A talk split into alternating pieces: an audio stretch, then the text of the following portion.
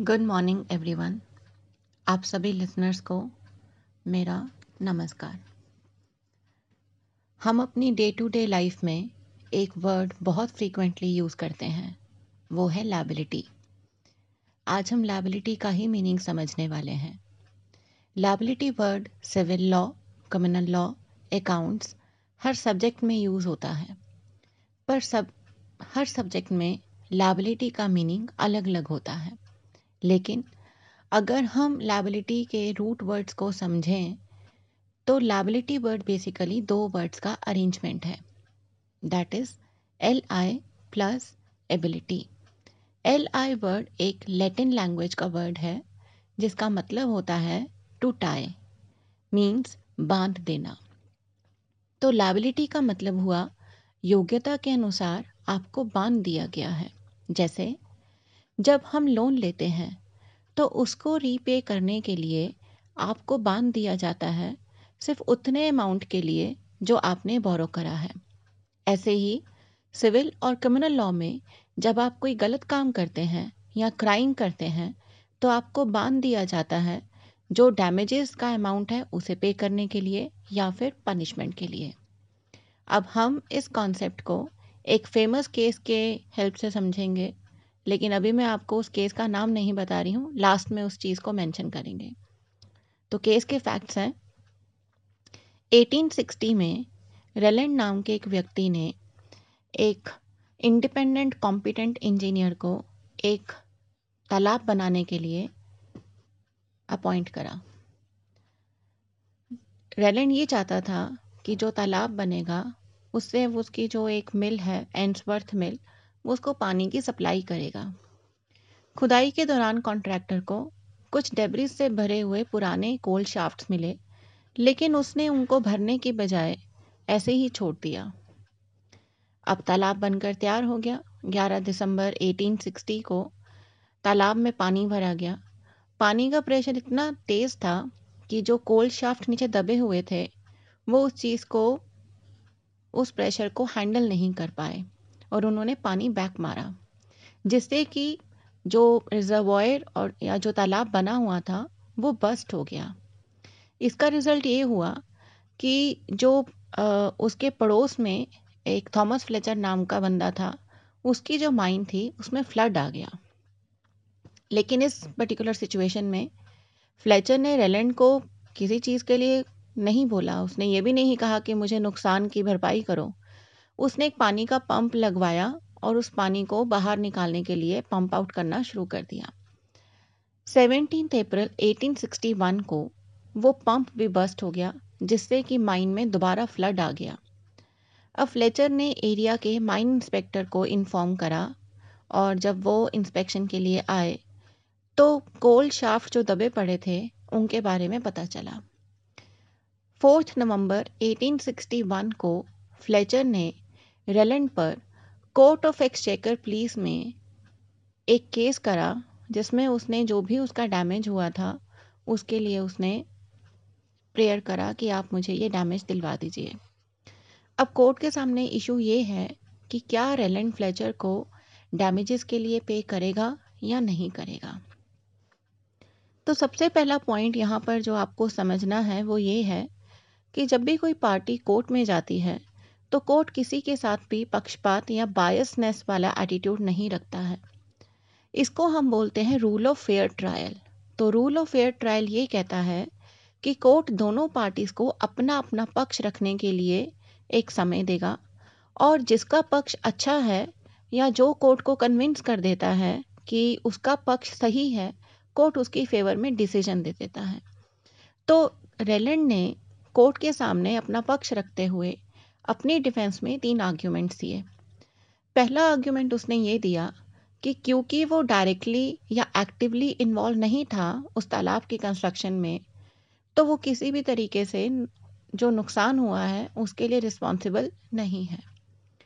दूसरा जो उसने आर्ग्यूमेंट अपनी फेवर में दिया, उसने ये कहा कि क्योंकि मैंने एक कॉम्पिटेंट इंजीनियर को इंडिपेंडेंट कॉन्ट्रैक्टर की तरह अपॉइंट करा था उसकी लापरवाही के लिए मैं अकाउंटेबल नहीं हूँ तो मैं इसको डैमेजेस के लिए पे नहीं करूँगा। तीसरा, और सबसे इंपॉर्टेंट आर्ग्यूमेंट जो उसने अपनी फेवर में दिया, उसने कहा कि मेरा कोई भी इरादा नहीं था अपने पड़ोसी को परेशान करने का। मैं नहीं इसको किसी भी तरह का नुकसान पहुंचाना चाहता था। तो मैंने अगर इंटेंशन गलत इरादे के साथ कोई काम ही नहीं करा तो मैं क्यों कंपनसेट करूँ इसे?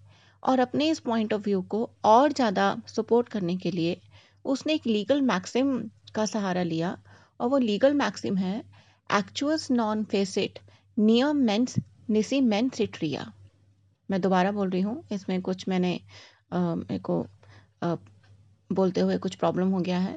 एक्चुअस नॉन फेसिट नियम निसी मेंस सिट्रिया जिसका मतलब है कि केवल एक एक्ट पनिशेबल नहीं होता और केवल अपराधी विचार पनिशेबल नहीं होता।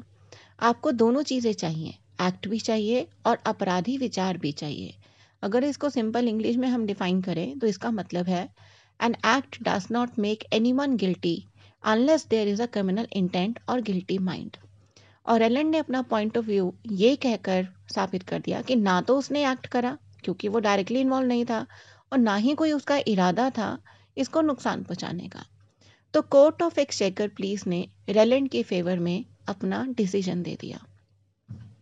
अब फ्लेचर कोर्ट के डिसीज़न से परेशान होकर, नाखुश होकर अपील फ़ाइल कर रहा है कोर्ट ऑफ़ एक्सचेकर चैम्बर में, जहाँ पर टोटल छह जजेस हैं जो उसकी बात सुनने वाले हैं।